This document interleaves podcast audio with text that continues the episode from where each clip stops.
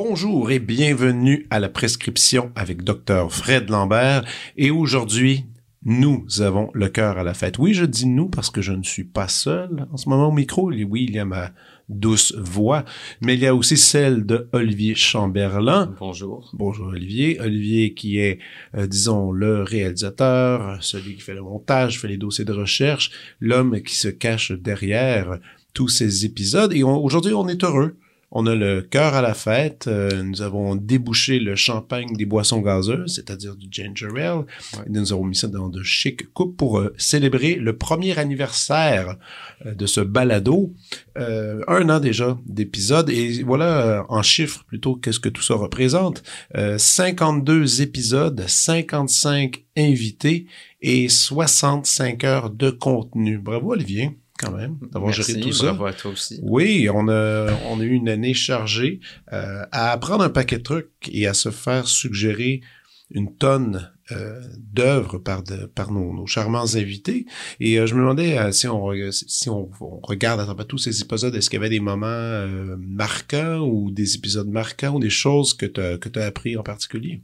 Moi, ce qui m'a marqué, c'était moi les invités plus que l'expérience de faire tout ça entre ben, faire des recherches sur du monde dont j'avais jamais entendu parler. C'est super enrichissant. Ça t'oblige à, être plus ouvert d'esprit et Clairement. Ben, à explorer de nouveaux horizons. Puis c'est quelque chose que je crois que c'est la chose, la chose que j'ai le plus apprécié cette année. Hmm. Puis euh, espérons que ça continue parce que non, non, non, je ne cesse d'apprendre. Ça va, c'est pas espérons, ça continue. Nous allons continuer. Nous allons continuer à raffiner aussi notre art du balado. C'est certain que moi, pour ma part, j'ai appris beaucoup de choses. J'ai appris beaucoup à, communiquer, à, mieux écouter les gens. C'est quelque chose qui est important quand on fait ce genre d'émission-là.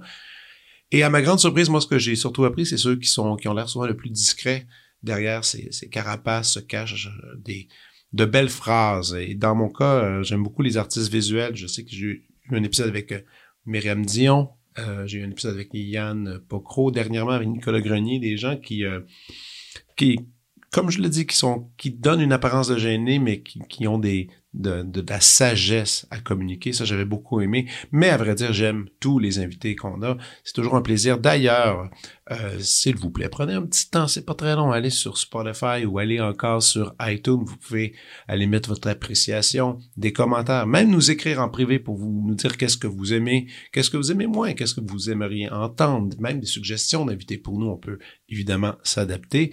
Et on a l'intention de vous épater au cours euh, de cette deuxième année. Et on commence en force avec un, un invité de grande qualité, l'humoriste Arnaud Soli.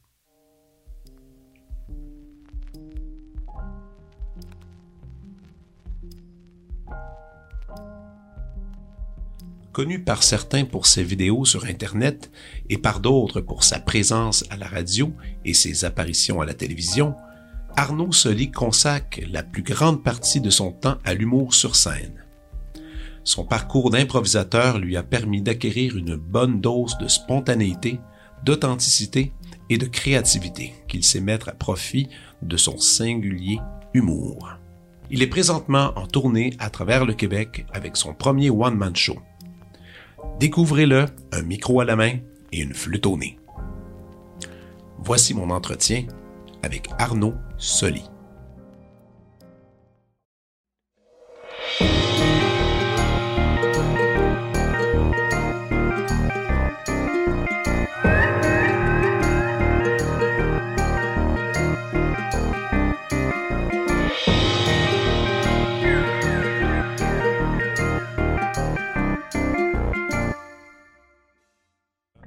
Non, c'est ça. Puis, je suis d'accord avec toi, les podcasts qui sont j'écoute pas un podcast sur YouTube en les regardant jaser. En tout cas, du moins, pas Moi, moi, non, mais plein de gens, oui. Là. plein de gens. Tu vois oui. les views là, sur... euh, Ouais, mais moi, je pense que c'est, euh, c'est toute une euh, crowd de gens que toi, ben, de jobs que toi puis moi on fait pas, là. Tu sais, des gens qui travaillent dans des bureaux. Ouais. Je pense qu'ils le mettent, c'est comme une fenêtre ouverte. laisses rouler, c'est ça. Fait que ça finit par être l'audio. Des fois, s'il y a une joke visuelle ou quoi que ce soit, tu y vas. Tu vas voir. Ou Mais- les gens qui laissent rouler euh, tout T'en- le temps la télé ouverte chez eux, ils mettent YouTube sa télé, puis... Ouais, il y en a qui font ça. C'est vrai. Ouais. Toi, tu- pas de télé. Toi, tu, euh, ouais, mais c'est ça. Je remarque, je remarque qu'il n'y a pas, il y a pas de télé, même pas Ouais. pour euh, quand vous faites une petite soirée de cinéma avec ta, Ben là, avec on ta va, on s'acheter un, be- un bel écran là, pour le sous-sol, mais euh, pour l'instant, euh, c'est les, les très bons films sur le laptop ou au cinéma. C'est fou, hein, ça. Ouais. On est rendu, ben, en tout cas, on est rendu là, puis même, ça, j'en parlais avec tous mes, tous nos, nos amis qu'on a en commun qui sont en cinéma. C'est, une drôle de période d'ad- d'adaptation, même pour le disque aussi. Tout, toutes les, tout ce qu'on a connu quand on était jeune. Mais toi, t'es plus jeune que moi, par contre. J'ai 32. 33. 33. 33. On a quand même le 10 ans, le 10 ans de différence assez, assez marquant dans lequel euh, l'Internet, toi, est, est arrivé plus fort, plus important, Ouais, il est plus arrivé. dominant. Si tu commençais? Ouais, Ça pourrait. ben ouais, c'est commencé. non, non, mais je je- je suis curieux. Mais euh, l'Internet est arrivé, euh, j'étais au secondaire. Ben, il s'est popularisé, disons, il s'est démocratisé vers la fin de mon secondaire, tu sais, dans les Ah années. oui, OK. Ben, fin 90. Euh, non, excuse-moi. Fin primaire, je veux dire. Fin Euh, primaire, ouais, c'est ouais. ça. Quand je suis rentré au secondaire, c'était assez courant que les gens avaient une connexion Internet à la maison. Ben, comme tes devoirs, tes, tes, tes- ton cégep, que tu as fait en quoi d'ailleurs? En art visuel. En art visuel, ben, tu faisais tes travaux sur ordinateur, tu faisais des recherches. sais. Oui, oui, un peu. Moi, c'était tout à la main. Moi, j'ai tous mes, tous mes travaux, Ouais. c'était fait à la main. Puis, le fait ton petit liquid paper. Ouais. Puis, le fait, euh, puis à l'université, là, c'est rentré les, les travaux. euh, Mais pas tant parce que moi, j'ai été en art visuel, puis, tu sais, les travaux, bon. Ben oui, sais, je me ça. rappelle aller chercher des images, là, d'aller imprimer une image de Van Gogh, là, pour mon, pour mon papier final, là, un petit peu pixelisé, puis là, je me trouvais hot, là, de faire ma mise en page Word avec des images, mais j'étais pas, euh, j'avais un flip phone, là, au cégep, là, que ça Ouais? prenait même pas de photos. Si ça prenait des photos, c'était genre 10 pixels, puis euh, Non, non. eh ben, eh, tout ça, mais t'as pas eu un pagette? Non. Une moi, j'ai eu ça. J'ai eu ça pendant un an. C'était comme l'affaire la plus Ouais, ridicule. c'est comme un trou technologique. Un trouble incroyable parce que tu te faisais pager. Il fallait que tu appelles pour savoir c'était quoi le message. Puis Ouais. là, tu rappelais. Finalement, tu dépensais plein d'argent euh, au téléphone public. C'était bon pour les pushers, puis comme, je Ouais. pense que les mères étaient vraiment inquiètes, qu'il y avait des codes avec leurs enfants. Ouais. là, genre, Mais ça, ça, ça, je l'ai appris en écoutant The Wire, finalement. La série que le Paget... la Paget, le Paget, je sais même plus. Voilà. une pagette. Une, une Pagette. Je pense qu'ils en vendent encore à la source. À la source, OK. Ben, possiblement. OK, OK. Je, vais y penser. Hey, tout d'abord, bravo pour les nominations. C'est cool. Merci aux Olivier. C'est ouais. le fun. C'est, euh, mais c'est pas non plus tes premières nominations. Non, j'étais à une dizaine, là, déjà. Une dizaine déjà. Euh, évidemment, moi, j'aimerais ça qu'on parte euh, un peu euh, du début. euh, souvent des, des premières impressions. Tu sais, moi, ma première impression de toi, je m'en souviens encore. Première fois que j'ai vu ton contenu. Puis ça ça m'a marqué. C'est, je pense que c'est aussi comme n'importe Moi, dans avec les humoristes, j'ai toujours eu cette relation-là. Ma, ma première expérience de savoir qu'ils existent et, et qu'est-ce que ça me fait. Des fois, c'est positif, des fois, c'est négatif. Mhm. Comme les Denis de relais, toute ma vie, je me rappelais encore où j'étais. La première, les- les- où j'étais assis, puis c'était comme j'avais 18 ans, puis ils faisaient leur, leur première apparition à Juste pour eux, puis il y avait un, un reportage sur eux à Radio-Canada. Puis j'étais avec quatre amis, puis on regardait ça, puis on comprenait rien. Ouais. Puis en même temps, j'étais séduit. Ouais. Mon père était dans la cuisine, il, il s'est mis à dire Hey, c'est du grand. Il dit On est rendu là, là. On est rendu. fâché. Ouais, il réagissait. Mais en même temps, moi, j'étais comme Hey, je, je pense que j'aime ça. Puis en même temps, je me trouvais bizarre d'aimer ça aussi. Mhm. Sais, C'était comme il faisait tout un une espèce de d'envolée sur euh, les sur le fait que Francis Reddy est un hologramme, puis il y avait une chanson. Ouais, là-dessus. Tu sais, C'était comme ça m'avait bien marqué, tu sais, ça m'avait bien marqué. Toi, dans ton cas, euh, c'est positif aussi. Parce que, et puis j'ai essayé de retrouver la première chose que j'ai vue de toi, puis je suis pas capable de la retrouver. Vas-y. Euh, critique littéraire, Ouais, Patrick Couture. Patrick Couture, j'ai pas Ça réussi. existe, ça existe mais- encore? OK. Ouais, la chaîne, c'est les zinzins du web. Donc, c'est à l'époque Francis William Réaume, qui est un, Oui. un artiste visuel, euh, comédien, euh, multi, un gars extrêmement talentueux qui fait, qui touche à tout et qui le fait de, de manière toujours euh, magistrale. Qui avait parti ça avec Virginie Fortin et euh, Michael Aouja, puis un autre comédien, Alex, euh, j'oublie son nom. Bref, euh, ça se voulait être des parodies de, de YouTubers. Mhm. Puis c'était une chaîne euh, sans prétention. Tu sais, on est au début de Facebook, un peu 2011 peut-être? Exactement. 2011, c'est ça, je, je repensais, je me disais, hey, je pense que ça fait Ouais. 10 C'est ans. pas le vrai début de Facebook, mais c'est le début de, encore là, la, la, la normalisation de Facebook. Mettons Mhm. que les gens de notre génération ont pas mal tout un compte, là, Exact. qu'on sait pas comment l'utiliser. Et que Facebook est pas non plus la meilleure place pour partager du contenu dans la mesure Mhm. où, bon, Facebook puis YouTube, ils sont, c'est deux, c'est Google, c'est, deux euh, méga corporations euh, rivales. Donc, euh, Facebook pousse pas beaucoup les vidéos YouTube, puis je suis pas sûr qu'on peut téléverser des vidéos dans, You- dans Facebook à l'époque. À l'époque, ouais, c'était un peu compliqué pour ça. Mais ça, Ça mais ça commençait. Tu mettais le lien, puis en tout cas, ça, ça partait pas automatique, fallait que tu cliques Ouais. par terre. Puis, mais moi, je me souviens que cette vidéo-là, je l'avais vue, je l'avais partagée à plein de gens, puis tout le monde avait la même réaction. Tout le monde aimait ça. Puis j'avais même fait un, un reportage à Radio Cannes. Ah ouais? Ouais, Sur un, ça? un vendredi, les vendredis avec Catherine Perrin, je faisais toujours un truc où est-ce que j'amenais quelque chose que j'avais bien aimé, puis on avait fait jouer des extraits de ça, puis j'avais dit, Hey, je pense que lui, il y a quelque chose, il y a quelque chose de différent qui se passe. Tu sais, c'était en 2011. Ouais. Puis, puis là, je regarde toute l'ascension de comment tout a déboulé. Après, je t'ai vu en stand-up euh, trois fois. OK. Euh, dont dans tes premières fois comme dite officielle, euh, c'était au festival de Wagner, là, le festival Mobile. Le Mobile, ouais. ouais. je me souviens que là, Ouais. c'était comme t'étais comme une tête d'affiche. Commençais à, à aller. me faire connaître un peu. ouais. Ouais, c'est ça. Puis aujourd'hui, ben on, on est on est là. On en est là. On en est là avec toutes tes espèces de projets qui vont dans, dans tous les sens. Mais moi, c'est sûr que je suis curieux un peu de justement ton passé d'art, visuel, dont dans lequel je suis entouré présent- présentement, parce que Cégep, euh, t'avais un, t'avais J'ai un un- bac aussi en art visuel. t'as un bac aussi en art Ouais. visuel, c'est ça. Mais parallèlement, est-ce que toute cette euh, tout ce goût-là de l'impro, tout ça, ah, t'as suivi pendant ces pendant ces études-là? Ouais, ouais, alors ça, ça, ça, ça se passe euh, en même temps. Euh, juste pour finir la parenthèse, Patrick Couture, parce que, euh, puis en y repensant, je crois pas que c'était sur les zinzins du web, mais c'est cette je pense que c'était époque-là. indépendant. C'est indépendant, oui, parce que j'avais fait un autre personnage avec eux, mais en- toujours est-il que c'est la, la- c'est la même saison où est-ce que j'ai un peu assumé que je voulais essayer de faire du contenu sur le web et que je m'étais pris le logiciel de montage qui était, je crois, À l'époque. euh, c'était soit iMovie directement sur le, le, le MacBook OK. ou parce que j'avais un cours de montage à Concordia, puis ça concorde. Je crois que c'était peut-être Final Cut que je m'étais pris Final Cut avant le X, là, bref. Euh, et pour moi, c'était vraiment un labo là, d'essayer de faire, comprendre juste la, le pouvoir du jump cut en humour, là, tu sais, qui est un peu la base de juste comme, hey, je vais niaiser on cam pendant 10 minutes, puis là, je vais le monter, puis je vais créer du rythme, en fait.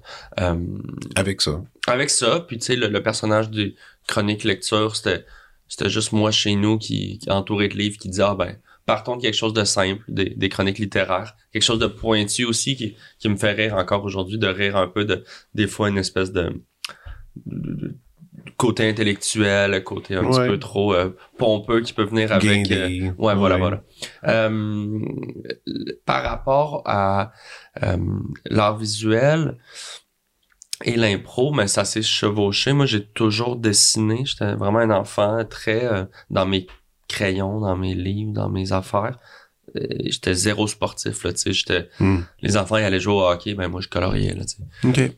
Alors, euh, ça a toujours été a- avec moi l'art visuel, puis c'est quelque chose qui me qui m'apaisait. Tu sais, je pouvais passer deux trois heures à dessiner, puis c'était comme un petit peu euh, une manière de m'échapper, moi, d'être bien dans mes affaires, mais dans ma tête.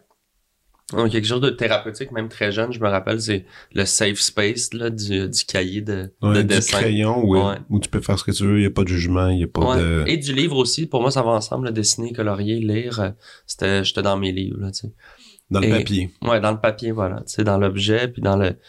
Puis je me rappelle, à l'époque, je faisais des... Tu sais, comme je dessinais des petits labyrinthes, là, mais minuscules, là. Puis tu sais, des, des feuilles pleines, là, des livres pleins de petits labyrinthes. Fait que tu sais, c'était quasiment comme méditatif, là, comme les gens qui font des... qui colorient des mandalas. Ou, Ah, tu sais. ouais. Il y avait quelque chose un peu de... Je passe mon, mon énergie, mon temps, ou quoi que ce soit là-dedans. Puis j'aimais ces, ces projets-là de longue haleine, de, de minutie.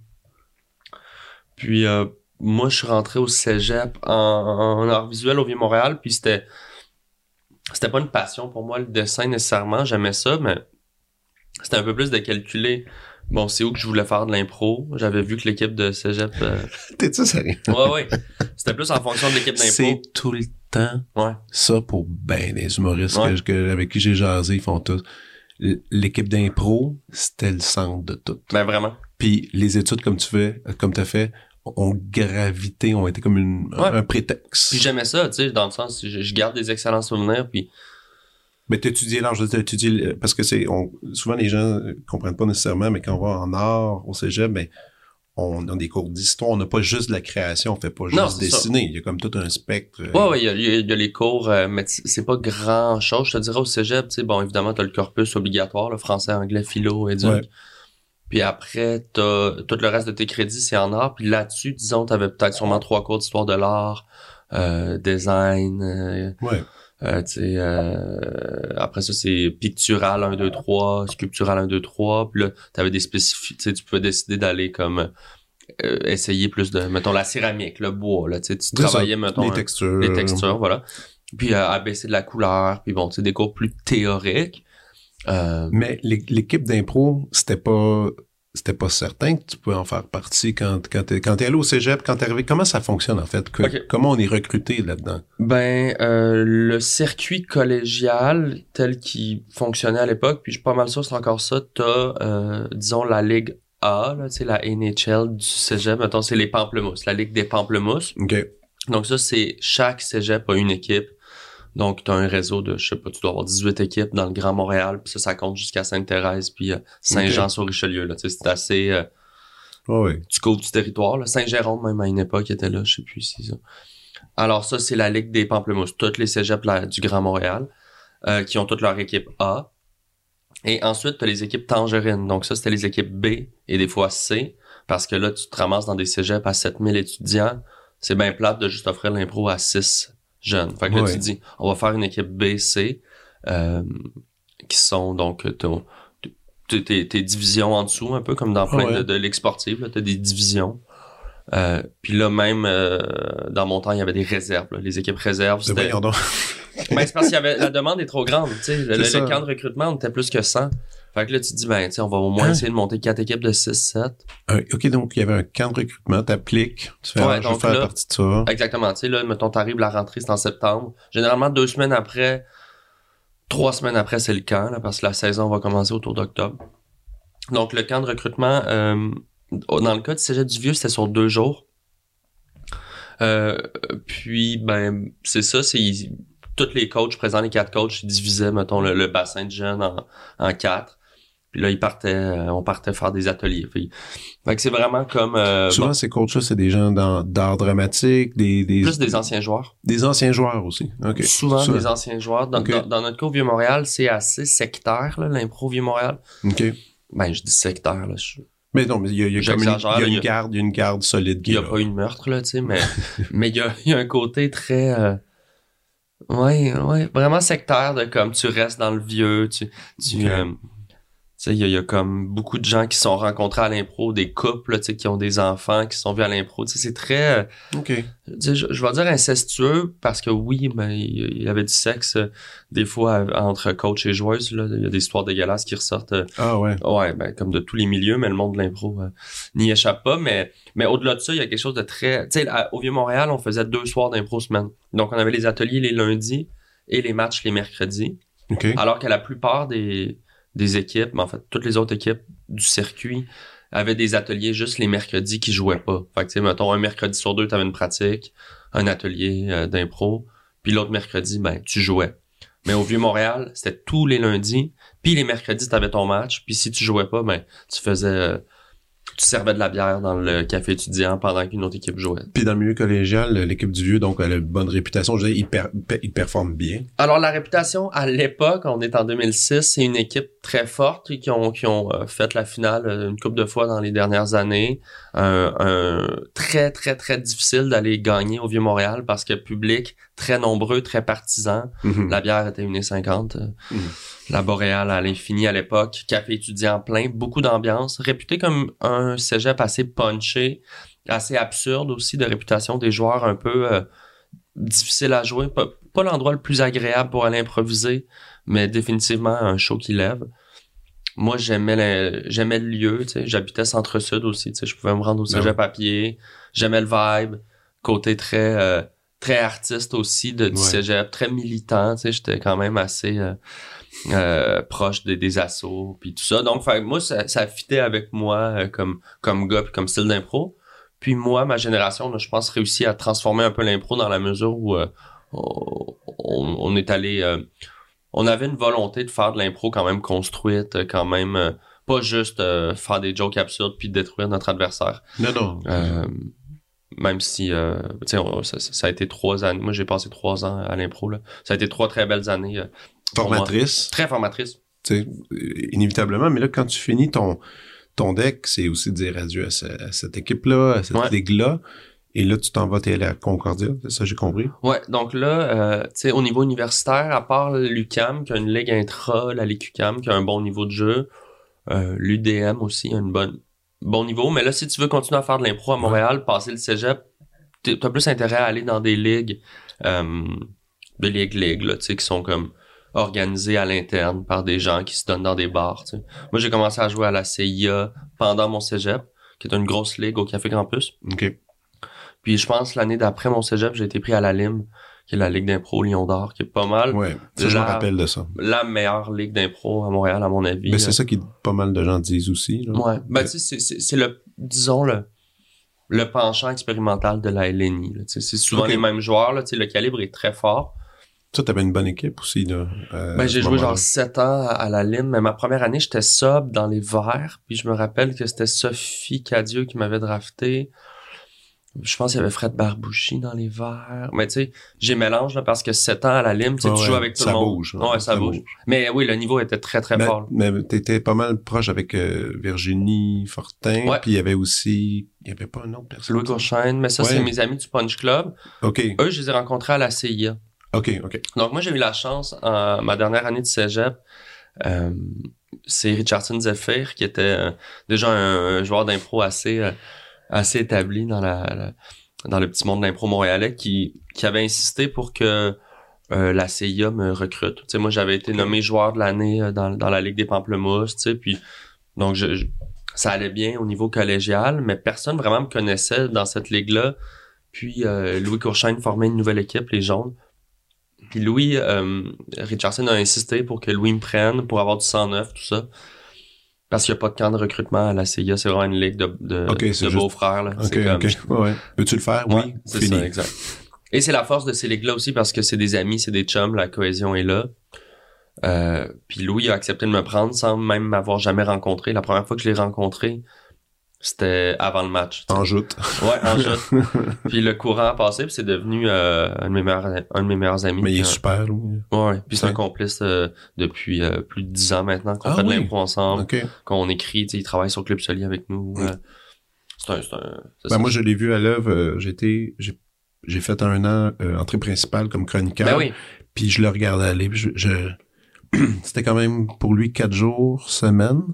Puis il fallait qu'il arrive avec du contenu tous les jours. Puis en plus, une sorte de contenu, là. C'était le, le sorte de contenu d'après-midi qui fait rigoler. Radio-Canadien, pas trop- grand public, pas trop pas vulgaire, en fait, du tout. t'écorches pas, mais tu vas rester... Hey, Mhm. c'est tough, ça. Hey, ça, c'est une limite hallucinante. Puis lui, il était là-dedans. Ça marchait. Il fonctionnait super bien. Il a fait ça des années. Moi, je, je, Il a fait ça deux ans, je pense? il a pas fait ça deux. Il a fait plus que ça. Il a-tu fait trois Il ans? me semble que c'est trois. Il a remplacé... C'était Louis T avant lui, puis Pierre Louis. Bruno après? Pierre Bruno Rivard Ouais. ou je sais plus l'ordre? Puis après, lui, il a fait ça. Mais, mais, mais, mais même Ouais, il a deux fait ans. trois ans. Mais c'est... Deux ans. C'est super long faire ça. Puis il faut que tu te nourris de quelque chose. Faut que tu... Puis en même temps, c'est sûr que là, les- son talent d'improvisation l'aidait beaucoup à, à faire ça. Euh, ce que je trouve drôle un peu dans le truc de l'impro, tu sais, tantôt tu parlais de l'art visuel, c'était ton safe space, c'est quelque chose que tu Ouais. avec toi-même, tout ça. Mais l'impro, ça peut pas être plus l'opposé. Hum.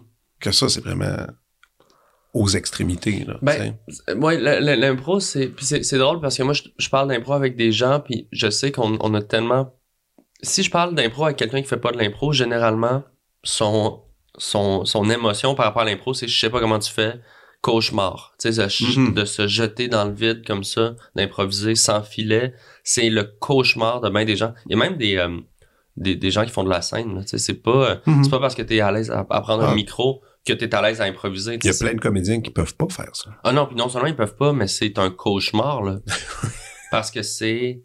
Alors que moi, pendant longtemps, c'était l'inverse, tu sais, c'est que j'étais terrorisé de monter sur scène, raconter une blague que j'avais écrite, mais fais-moi faire de l'impro pendant quatre heures.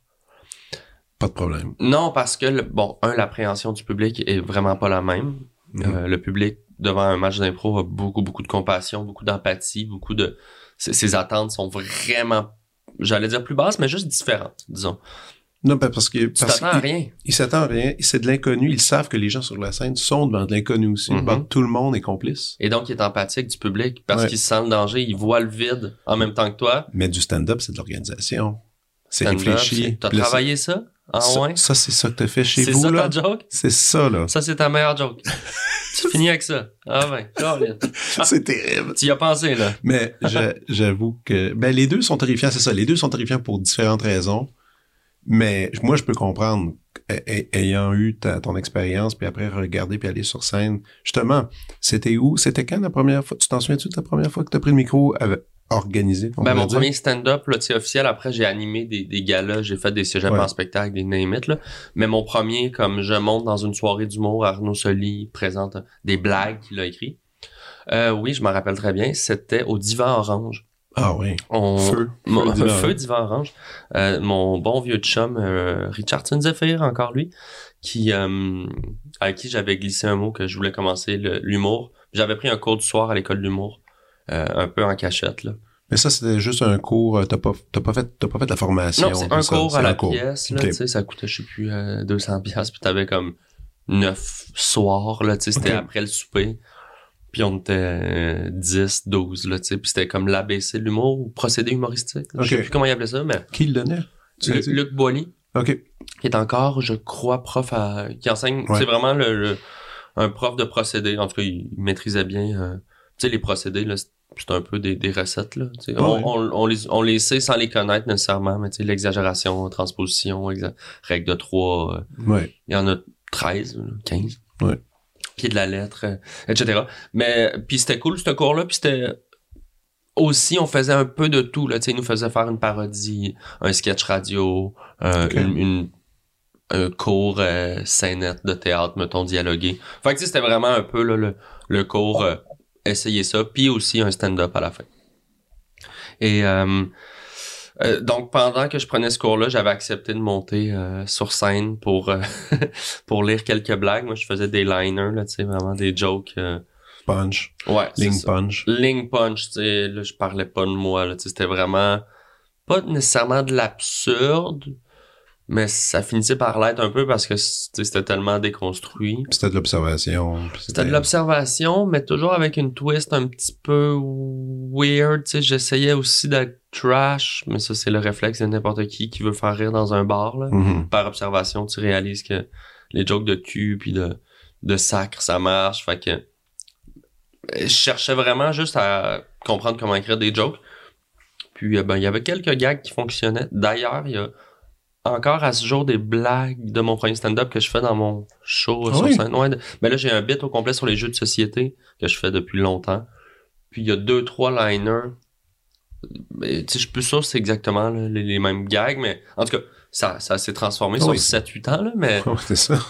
mais c'est quelque chose de quand même que t'entends pas trop en humour, des jokes de jeux de société, puis tu c'est un référent que tout le monde a.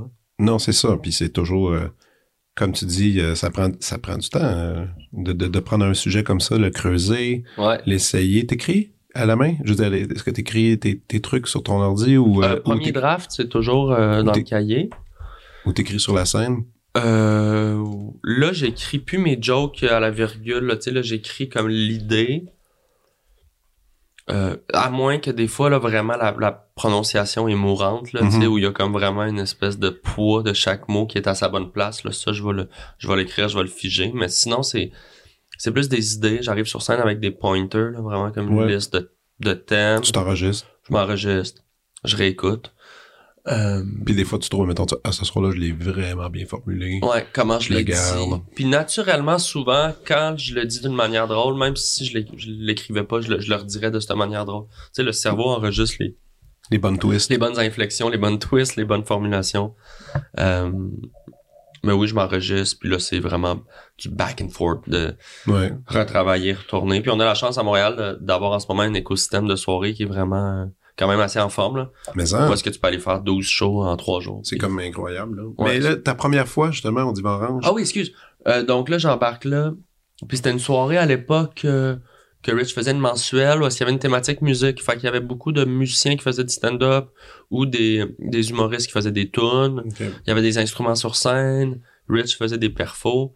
C'était comme un hybride. euh, Il y avait pas grand monde dans la salle. C'était un dimanche. Je me rappelle-. Je me rappelle même pas qu'il y avait ça. Dans ma tête, le divan, moi, j'ai joué beaucoup là, puis c'était tout le temps des shows news. Bon, sûrement, justement qu'il y avait des Il y en a soirées sûrement eu qui ont six, essayé, des- Fred. là, qui ont ouais, essayé, là. Sûrement que Rich a essayé ça genre 6 dimanches. euh, Hmm. tu sais, en comme 2000, je sais plus, là, 15. Ah, puis, puis si le divan existait encore, ça serait une pas pire place pour continuer ça, parce que c'était pas pire, le stage. Il était pas pire. Non, ça serait, ça serait excellent, en fait, là. C'est une belle taille. euh, Puis là, tout est arrivé là. Paf. J'ai lu mes jokes. J'avais, honnêtement, sûrement 4 minutes de stock, là. Tu sais, j'avais, genre, Nice. 14 liners, là. Ça, c'est- C'est tellement difficile. Ouais, pis tu sais, pas de présentation, pas allô, t'es réchauffe pas, tu parles pas de toi, t'es comme- vraiment comme... Avez-vous déjà... Tu pars dans le joke. Ouais. J'ai eu comme pour vrai quelques rires parce que public était sympa. Je pense qu'il y avait le goût que il y avait pas le goût que je me plante. Euh, Tu sais, ça s'est vraiment pas mal passé, ça s'est pas bien passé. Là. Ça s'est juste passé. là. Je suis juste sorti de scène. euh, Mais c'était pas assez catastrophique pour te dire après, ah, je fais plus jamais ça. Non, puis genre le- les peut-être deux rires francs que j'ai eu là sur mes 14 jokes, je les ai caressés. Là. Tu sais, je me suis accroché à ça. Puis le monde était gentil dans l'âge. Tu sais, je me rappelle que j'étais comme, ok, tu sais, j'ai, je retourne chez nous travailler là. Tu sais, déjà ça, ça marchait pas. Ça. Puis tu sais, tu pourrais passer deux ans à travailler sur des jokes si tu les essayes pas devant un public, tu le sais pas là. Tu Non, à moins sûr. que t'aies genre 20, 30 ans d'expérience, là, je suis pas mal sûr que les top humoristes, ils savent un peu plus, là, tu leur V1, ils, ils vont anticiper parce qu'ils se connaissent bien, Ouais. mais euh, il faut, il faut comme faut l'essayer. Puis bizarrement, il y a des affaires qui rient que tu fais ah ouais c'est drôle. Fait que là la prochaine fois t'en mets plus, tu joues plus, tu Là, tu l'essayais, ouais, c'est ça. vraiment du dosage. Ça t'a pris combien de temps de monter le, le- ton show, là, que tu, d'ailleurs, tu pars en tournée à travers... euh, Ben je suis en tournée depuis, Depuis un bout, là. euh, puis un petit, ben tu sais avec la pandémie. ça- Mais là, il y a- il y, a une grosse run de show, là, qui... qui ouais, qui ben qui se finit en juin là. C'est ça. Ouais. Ça, ça faisait, ça t'a pris combien de temps de le, le, le solidifier, l'avoir en main avant de le donner à, à Fabien euh, Cloutier pour pour la mise en scène, là? C'était, ça t'a pris quoi, quatre ans? Ouais, à peu près. Moi, j'ai commencé à faire du stand-up autour de 2015, je pense. Puis ce show-là, il était prêt en 2019. Fait que ouais, c'est 4 Quand ans. même. Ouais. Puis c'est un collage. Puis tu sais, j'ai fait euh, pas loin de 1000 shows, là. Je veux dire, j'ai fait ça non-stop, moi, pendant 4 ans. C'était vraiment Puis, full-time, là, tu sais. Je veux dire, 3-4 fois semaine. euh. Puis parallèlement aussi, il y a toutes les, les capsules justement que, que tu fais. Euh, on va parler évidemment de Club Solide tantôt, mais tu sais, je, je suis juste curieux de savoir quand tu as commencé justement, tu disais ah, en 2011, tu sais, j'avais j'ai essayé euh, avec mon personnage de critique littéraire. Euh, au début, il n'y avait pas vraiment d'argent à faire Non. là-dedans. Tu sais, c'était, c'était, c'était plus, euh, tu testais la chose, puis en même temps, c'était te faire connaître avec ça. Mhm. Comment, comment, comment tu vivais? Je suis juste curieux. Ouais, ben j'étais barman. C'était barman? Ouais. OK. Jusqu'à euh, ouais, 2016-17, là, quand j'ai commencé à avoir des petits contrats de télé. OK. Euh, je me suis dit, ok, tu sais, je m'étais gardé un chiffre tous deux au Quai des Brumes, là, tu sais, euh, OK. juste pour dire, là, deux jours, là, parce que Ouais. euh, je voulais pas me coucher trop tard. Ah Juste ça. pour dire, j'ai comme un petit income, un petit, une petite rentrée d'argent stable, mais euh, le plan, là, c'était de, de faire la transition, puis je le voyais, tu sais, j'avais des amis que ça marchait, euh, que ça avait explosé, tu sais, je le voyais que quand, quand tu rentres dans ce business-là, puis si t'as le goût, puis que les, puis que la machine, je vais mettre des guillemets, la machine étant le, le, le- la machine médiatique, là, tu sais, euh, si la machine t'aime, puis que toi, euh, tu t'aimes ça, créer, parler, euh, faire du contenu, euh, tu manqueras jamais de job, tu sais. Ben, je dis jamais. Mais cas, le, temps que ça marche. Ben, il- oui. Donc, moi, je me suis dit à un moment donné, là, tu sais, j'approchais 26 ans, ben, ce qui est pas vieux non plus, mais ce qui est Mhm. pas non plus le, le- j'étais plus un enfant dans le sens où, tu sais, je- hum, j'étais en couple depuis longtemps avec ma blonde, on essayait de faire une famille, tu sais, on, on projetait acheter, tu sais, là, j'avais le goût un petit peu de me, m'enraciner dans quelque chose, donc je me suis dit, mais là, euh, tu sais, all in, là. Fait Ben que ouais. c'est ça, ouais. Tu t'es lancé. Ouais. Ça, ça a T'as- bien été tout de T'es suite. t'es avec une agence. Ouais, exact. y a quelqu'un qui s'occupe de toi. C'est ça, c'est tout l'entourage. Ouais, il y avait un encadrement, puis là, j'étais, tu sais, puis je, je le voyais la différence de comme, mais la clé, c'est vraiment de travailler, tu sais, c'est super cliché, mais je, tu sais, je voyais des amis aussi qui commençaient en humour, puis tu sais, ils travaillaient cinq jours semaine, puis ils étaient comme, ah, tu sais, je vais aller faire de l'humour dans les bars, puis ils arrivaient le vendredi, ah, j'ai pas eu le temps d'écrire cette semaine, puis moi, je passais mes semaines à écrire, là. Je passais littéralement ma journée au café, À écrire. À écrire. Puis le soir, j'allais jouer où je pouvais. Tu sais, des fois, je m'en allais jouer à Drummond 10 minutes. Name. J'avais pas de char à l'époque. là, J'embarquais dans les chars à n'importe qui. Je peux-tu venir jouer gratos? Ouais, parfait. Je viens jouer. Tu sais, je voulais juste jouer, jouer, jouer, jouer, jouer, jouer. Puis c'est comme ça que t'apprends. Puis je faisais mes vidéos en parallèle qui, qui m'aidaient à, à aller tranquillement grappiller un peu de un auditoire, tu sais, qui aimait mes, mes personnages, mes sketchs, puis mes Quand est-ce que tu as remarqué que les gens, il y a eu ce moment-là où est-ce que les gens venaient te voir et faisaient Hey, t'es le gars. Le gars du la flûte ou le gars Ouais. du web. Mais, il, était quand, il était où ce moment-là où est-ce que ça, où est-ce que ça, ça a explosé? Mais moi, j'ai- toi, pas eu un, tu sais, j'ai pas ma vidéo virale, ben, j'en ai plein des vidéos extrêmement virales, là, tu sais, à plusieurs millions de vues, mais euh, c'est plein de petits, ah, ah, Des ah. petits hints. Puis, tu sais, quand j'ai commencé à animer des soirées d'humour, qui a vraiment été mon, mon- la meilleure école pour moi, parce que c'est là que j'ai compris que j'avais le droit d'improviser sur scène, j'avais le droit de... Puis C'est là que j'ai vraiment compris mon, mon humour, euh, Ton mon, style. mon clown, ouais, mon, style de, tu sais, en étant euh, sur scène à chaque semaine, à devoir écrire du nouveau stock. Puis il y a une semaine que t'as pas écrit tant d'affaires, fait que tu dis ben je vais partir en impro. Puis c'est là que Finalement, tu fais- truc, les Oh. trucs. Ouais. c'est là que, tu sais, en mode survie, ton cerveau, il, il trouve des, des, des, des petits trucs. Mais bref, euh, je m'étais mis comme défi de faire une vidéo par semaine. J'ai fait ça pendant à peu près trois ans. Ok, c'était ça tous ton... les jeudis. Ouais, c'était pour annoncer ma soirée, stand-up, tu sais, au terminal et au Major Tom à l'époque. Fait que tout, tout, tous les jeudis, ben, sauf l'été, disons, quand, quand on était off, mais tu sais, en saison de septembre à mai, mettons, je faisais euh, une vidéo par semaine. Fait que là aussi, je m'étais mis un devoir, pas le choix de sortir une vidéo. Euh, puis Ouais, là, j'ai commencé à faire essayer des trucs, des doublages, des chansons, des niaiseries, des personnages, des euh, de la- puis la flotte dans le nez, c'est un peu sorti là aussi comme un Ouais. accident. Puis là, hop, on en parle. Oh, puis cette vidéo, à j'ai- j'avais fait un cover de Britney Spears à la flotte nasale. Puis la, la page Minute Buzz, qui est genre le BuzzFeed français, Mhm. l'avait euh, republié, pas repartagé, republié. Il avait carrément juste pris Pris le visuel. Zing. Je pense pas qu'il m'avait demandé, mais en tout cas, il m'avait tagué quand même. Ok. Il avait eu la décence de taguer ma page. Ça, ça avait fait des millions de vues euh, en 24 heures. Tu sais. C'est fou, là. là, là, je le voyais un peu, l'espèce d'algorithme qui s'énerve, puis genre, beaucoup de gens qui s'abonnent, puis l'espèce de... Ah, c'est plus juste mes amis qui, qui, c'est qui rient de mes jokes, là, tu sais, c'est comme... Ouais, ouais. Il y a un, un buzz, là, tu sais, puis je pense que j'étais allé euh, à Radio Cannes une première fois, puis il avait passé ça, puis là, les gens m'écrivaient. Puis là, j'ai comme compris, ah, OK, je... Mais ton style s'est défini aussi à travers ça. Sûrement. Ben oui, puis j'ai toujours eu un style un peu hétéroclite dans la mesure où euh, sur le web, du moins, je fais Mhm. pas, tu sais, parce qu'à l'époque, on est euh, on est dans le web là que tout le monde veut percer le web. Là, Tu sais, c'est Julien Lacroix, disons, c'est Mhm. l'humoriste qui fonctionne le plus sur le web, mais il y a un personnage clair. C'est le gars qui dit de la merde dans une situation X en Mhm. jump cut. Puis ses vidéos, c'était toujours ce ce C'était canevas-là. bon. Tu sais, c'était bien fait. Ah, ça marchait. Non, non, ça marchait au bout. Tu sais, je... Mais moi, j'étais pas dans un frame. J'étais pas dans un canevas. Je faisais une chanson, Mhm. une parodie, un doublage, un truc bizarre, un personnage. Puis je l'ai encore, cette affaire-là, que je suis comme... Ben, j'aime Ah oui. ça, moi, avoir la... C'est musical, c'est rythmé. Ça. Ça, c'est, ça, c'est une affaire qui va avec toutes tes capsules. Si on avait, c'est une, s'il y a une qualité ou à, à rassembler, il y a, il y, a, il y a ça. D'ailleurs, ces capsules-là qui sortaient les jeudis, tu sais, mine de rien, tu sais, on les regarde, passe vite, c'est super cool. Mais ça prend du temps quand même à, faire, Oui. à, fabriquer, puis c'est du gossage, c'est de l'erreur, c'est faire combien de prises, regarder, couper, coller, nanana. Ça, c'est, t'es quoi, c'est, ça varie à la, à- selon, selon la Ouais, c'est capsule. ça, mais hein. tu sais, j'ai souvenir des trucs plus ambitieux, là, où est-ce que je faisais plusieurs personnages, puis là, c'était le Ouais. split screen, puis là, j'avais Ouais. mes trépieds, puis là, fuck, le son, il a pas marché, puis là... commence. Puis tu sais, heureusement que j'avais étudié en art visuel parce que je les avais fait ces cours-là. De, tu sais, j'avais mon petit zoom, j'avais mon, mon, mon, petit Canon, mes, mes, logiciels. Fait que je connaissais juste assez les affaires pour le faire moi-même. Ouais. mais mon dieu que j'ai appris sur le tas là, tu sais. C'est sûr. Puis vive, euh, vive YouTube et les tutoriels de how to, euh, how to do subtitle, euh, edits. Puis là, on se parle entre humoristes. Hey, j'ai vu que T'as fait ça. t'as uploadé ouais. ça comme ça, ça, ça marche mieux. Comment tu fais ça? Ah, tu mets un thumbnail. Là, excusez, j'utilise beaucoup d'anglicisme, mais tu sais, le thumbnail, c'est ouais. l'espèce de, de- d'image fixe sur une vidéo. Puis là, on se passait les mots. Hey, toi, ça, ça a bien marché. Tu sais, à l'époque, il fallait faire des fichiers sous-titres, là, tu sais, Ah oui.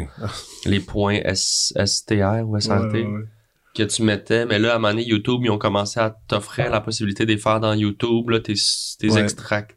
Ben, ce qui est bien, parce que ça, te- ça sauve du temps aussi. Mais en, ben oui. C'est comme fou, là. Mais là, maintenant, il y a des plugins sur, euh, sur Adobe que il te fait le sous-titre juste en reconnaissance. euh, Ça, c'est fou. c'est vraiment bien fait. On là. est rendu là. Ouais, non, c'est ça. Fait que les outils ont changé, là, tu sais, en 7-8 ans. Est-ce qu'il y a une capsule euh, ou une sélection 2-3 que tu trouves que ça, ça c'était un bel accomplissement? Est-ce que des fois, t'es, t'es- est-ce que est-ce que tu évalues ton travail comme ça ou tu passes vite à l'autre? Tu fais nah, next ou ou il y en a certaines que tu dis ça c'est pas mal Hmm. dans mon dans mon top de travail que j'ai réussi à faire. Mais sur le web, j'ai toujours eu une approche un peu euh, plus quantité que qualité. Là, puis je me- ça, ça a l'air bizarre à dire parce qu'aujourd'hui, on, est- on dirait qu'on est encore plus dans un dans un monde où est-ce que avec TikTok, tout ça, les jeunes créateurs de contenu se font répéter comme fais trois vidéos par jour. Tu sais, peu importe. Fais-en, fais-en, fais-en, fais-en toujours. Sérieux? C'est vraiment ça qu'ils disent? Ben, ils se font Il y, a- y des gens qui, qui, qui ont cette approche-là. C'est un peu de dire, tu sais, quand tu vas à la pêche, là, euh, mets juste des lignes partout. Puis c'est pas grave, euh, tu, à un moment donné, puis réupload les mêmes vidéos, puis tu sais, genre, puis juste vas-y parce que c'est un peu la jungle, là. tout le monde fait du contenu. Moi, j'étais à une époque où est-ce que le Golden Age Facebook pour les humoristes, en tout cas, tu sais, je sortais quelque chose, puis j'avais à peine d'abonnés, puis je faisais un minimum de 100 000 vues dans le premier 24 heures. Ce qui est pas pire. Ben, ce, qui, ce qui est énorme, tu sais, j'avais pas tant de monde qui me suivait, là, je veux dire. Mais là, toi, en plus, c'est tout fonctionnait un peu tout seul.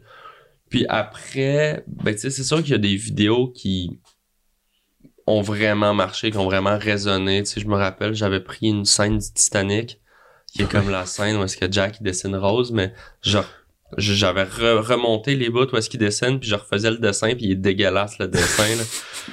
puis, euh, mais il est vrai. en fait, non, moi, je faisais Rose, et aussi le dessin, j'avais refait la trame à la flûte dégueulasse. Fait que tu sais, j'étais juste venu comme trafiquer cette scène-là. Ouais.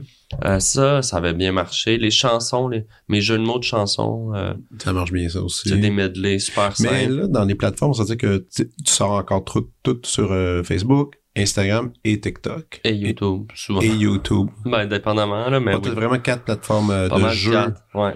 Puis c'est où que ça se passe? C'est vraiment TikTok, c'est là que ça se passe plus? Euh, ça dépend du contenu. Ah ouais, hein, ça Ouais. dépend. Ça dépend vraiment. Là, maintenant, c'est beaucoup le, le format vertical, là, ce qu'on appelle le Reel, là, ou tu sais, le TikTok. Là, Ouais. tu sais, faut penser les vidéos plus à la verticale parce que toutes les plateformes ont essayé de copier TikTok euh, dans les deux dernières années parce que les jeunes sont plus là. Euh, mais tu sais, je vais mettre des extraits, des longs sketchs de Club Soli. Ben, des longs sketchs, des, Pas des, des bons chops, là. ouais, des 5 sont- minutes. sont je mets ça, ça marche plus sur Facebook et YouTube. Mhm. Euh, des trucs vraiment courts, punchés, ça va marcher plus TikTok, Instagram. Des fois, dépendamment des référents, tu sais, moi, vraiment que j'ai des référents plus de trentenaires, on dirait que je perds un peu le crowd sur TikTok. Ouais. Ça marche plus sur Instagram. Fait que c'est vraiment curieux, je peux mettre la même vidéo sur les quatre plateformes, puis c'est pas les mêmes vues, c'est pas les mêmes... euh, Est-ce que tu as, t'as déjà fait une espèce d'étude euh, de marché, pour, on pourrait dire, pour comprendre ton public? Ou, ou tu fais juste le noter par toi-même? Parce que ce que je trouve intéressant, quand tu sors des nouvelles vidéos, j'ai, beaucoup d'amis de différents âges. Tu sais. Puis ma sœur, qui est plus jeune, va, me l'envoyer en privé. Elle fait Ah, t'as-tu vu ça? Puis j'ai un, collègue euh, en musique qui va peut-être avoir 60 ans. Il, il va me l'envoyer lui aussi dans le même 24 heures. Tu sais, mettons. ouais. Ben, mettons, des fois, je vois ça, c'est assez large. En même temps, je sais que Club Soli, euh, je lisais quelque part que je- les jeunes, et, et ce qui est la- le plus grand défi aujourd'hui, c'est de les- leur faire euh, regarder un peu de télévision. Ouais, Euh, et ça marche, apparemment. me semblerait. Semblerait avec ça. Ouais. Donc, ça commence à, à- à s'élargir beaucoup, Ouais. je pense, en public. Mais tu sais, moi, j'ai les les chiffres, mais tu sais, c'est- c'est c'est limité, mais tu sais, je peux, euh, tu sais, je peux même le, regarder avec toi, mais tu Mais sais... est-ce que, moi, ma question, c'est avec ces chiffres-là maintenant, Ouais. est-ce que ça influence ta création de contenu ou t'en fais abstraction? Ben, c'est difficile à dire parce que je crois que naturellement, on est toujours un peu influencé par par les réseaux sociaux dans la mesure où, tu sais, notre cerveau, il est addict à la dopamine que crée les likes. Fait que je suis convaincu que presque tout le monde qui crée sur les réseaux sociaux, qu'il veuille ou non, finit par être influencé par le fait que tu veux que ta vidéo marche parce que t'aimes c'est ré- tu sais, t'aimes la récompense d'une vidéo qui fonctionne c'est gratifiant puis c'est basant de voir tes chiffres monter après c'est c'est à nous de se déprogrammer un peu de faire bon mais moi qu'est-ce que j'ai envie de faire? Puis de tu sais de pas toujours penser en fonction de qu'est-ce que le public veut parce que je trouve que ça peut être un peu pernicieux tu sais Ouais. à un moment donné c'est comme si un tu t'en vas au resto puis le chef fait juste ah ben ce plat là il marche je vais juste faire ça puis à un moment donné Ouais. euh, tu sais, sinon, tant qu'à ça, on va arrêter de faire de l'art, puis on Mais, juste... euh, mais tu réussis quand même à t'en détacher assez pour essayer, expérimenter encore des choses. Parce que moi, quand j'ai J'essaie, ouais. quand j'écoutais Club Soli, je sais aussi que t'es pas tout seul sur ce concept-là, Mhm. sur ce show-là. Je trouvais que c'était ultra... euh, ça allait dans des, des zones que- qui étaient différentes quand même. Ouais. Par rapport à, à ce que tu faisais de d'autres contenus. Aussi, il y a un autre budget aussi, on mine de rien. Il y a un autre budget, il y a moins un stress de, tu sais, une émission de, de 30 minutes, ben 22 minutes de contenu. euh, ça peut pas puncher à la même vitesse tout le long. Ça Mm. prend des variations, surtout quand tu fais du sketch, là, par définition, c'est morcelé. C'est, euh, oui, je travaille, euh, tu sais, on est deux auteurs principaux, c'est moi puis Julien euh, Corriveau. OK. Mais il y a d'autres collabos qui écrivent des sketchs à la pièce, là. Mais c'est essentiellement, c'est moi puis Julien qui, qui écrivons tout. Alors déjà, il y a nos deux univers à nous qui, qui match. qui se rencontrent, qui matchent très bien. Ouais, on travaille Vraiment. bien ensemble. Puis tu sais, on écrit des V1, on se les repasse, on les repunch ensemble. Fait que ça finit par un peu euh, tout se, se, se merger. Euh, mais il y a le désir aussi de- d'essayer des affaires, tu sais, de, de, de, de, de casser les patterns parce que parce qu'on a le terrain de jeu, puis on a le budget pour le faire, puis on a aussi des interprètes, des réalisateurs, des, Ah, des- tu montres les pans, là, qui sont des- sur la liste, là. Ouais, des costumes, des maquilleuses. t'sais. Fait qu'à un moment donné, des fois, c'est la, la Virginie, la maquilleuse, qui dit Hey, moi, j'ai ce costume-là, euh, j'ai fait des prothèses pour une pub. Là, ah, crème, mais oui, on pourrait faire. Tu sais, l'idée, elle peut partir de tous les sens. Ouais, ouais. Là, on a tel, ah, Marc Labrèche, il vient. Ah, il me semble que ça serait cool de le. Tu sais, on écrit en fonction de qui vient, Mhm. qu'est-ce qu'on a comme dispo. Des fois aussi, c'est des contraintes de lieu. Tu sais, on tourne un sketch dans un resto, on peut-tu rentabiliser l'après-midi puis en tourner un autre? Ah, ben oui. Ah, puis là, l'idée vient de. Si tu le rêves un peu, de, de faire un show de même, Pas mal le rêve. c'était, est-ce que c'était quelque chose, est-ce que c'était un rêve? Parce que là, tu sais, t'es dedans, le projet, il est super le fun, Ouais. mais est-ce que c'était quelque chose que, tu disais, ça serait peut-être cool un jour que j'aille mon show? Ben, c'est un rêve caché parce que, tu sais, moi, j'ai- pas vraiment compris que je voulais faire de l'humour. Mais en rétrospective, j'étais comme, ah ben, c'est ça que je voulais faire, mais je me disais que c'était l'art visuel, c'est-tu ma famille de musiciens classiques, c'est-tu mon... Je sais pas quoi, là, tu sais, je m'empêchais peut-être de rêver à ça. Mais c'est sûr que moi, jeune, je capotais, j'écoutais les, les RBO, là, en, en boucle, tu sais, j'a- j'avais les cassettes.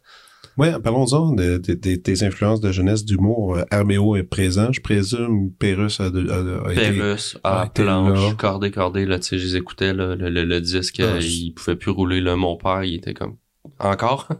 Là, je sais, mais ça, on est une gang, là. Ah, on est une tu sais, On génération. est une génération, puis les jeunes encore, aujourd'hui adolescents, écoutent du Pérus. Ouais, c'est sais, fou. C'est comme un, il est comme un artiste tellement important. Ouais, c'est addictif. La ouais. brèche, euh, ben, Bruno Fin Blanchette. Ouais, mais fin du monde, j'étais limite Ah trop non, jeune. trop jeune, ouais, Ben, ouais. je l'écoutais avec mes parents, puis j'aimais ça, mais tu sais, vraiment après ça, le studio.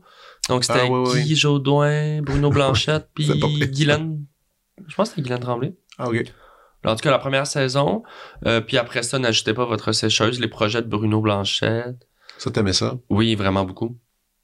Là, c'est l'époque télé où, tu sais, il faut aller louer des cassettes. Fait que, tu sais, je louais des Juste pour rire, je louais des, euh, tu sais, les Bleus Poudres, je pense qu'il y avait une cassette, Ouais, les, il y avait les, une cassette. les 4 RBO. Sans limite. euh, Ouais, c'est ça, mais tu sais, c'était un peu limité, là, tu sais, Ouais, pré-web, là, tu sais, faut que tu creuses, puis sinon, ben, l'humour qui joue à la télé, mais, euh, ben oui, le sketch, tu sais, vraiment Ouais, mais c'est ça, le Chicken sketch. Swell, qui est Chicken arrivé quand j'étais au Swell. secondaire. Ça, c'était fort. Philactère Cola, euh, j'en garde des souvenirs plus bizarres, là, mais tu sais, abstraits, mais je me rappelle que, tu sais, c'était trippant, là. Ah ouais, ouais, il y avait, il y avait du bon stock. Ouais. Puis les comédies, est-ce que le style euh, cinématographique, les films de comédie aussi, c'était assez présent? Absolument, mais tu sais, au Québec, disons, euh, tu sais, moi, je louais les bye-bye, je louais les vieux bye-bye. Après ça, c'est quoi les, nos comédies, tu sais, je- Ding Dong le film, tu sais, c'est un Ouais. peu, pour un enfant, tu sais, c'est un peu plus bizarre. J'ai écouté à l'adolescence. Évidemment, les petites vies. Euh... Ouais, c'est pas mal toutes les mêmes choses que moi. Ouais, c'est ça.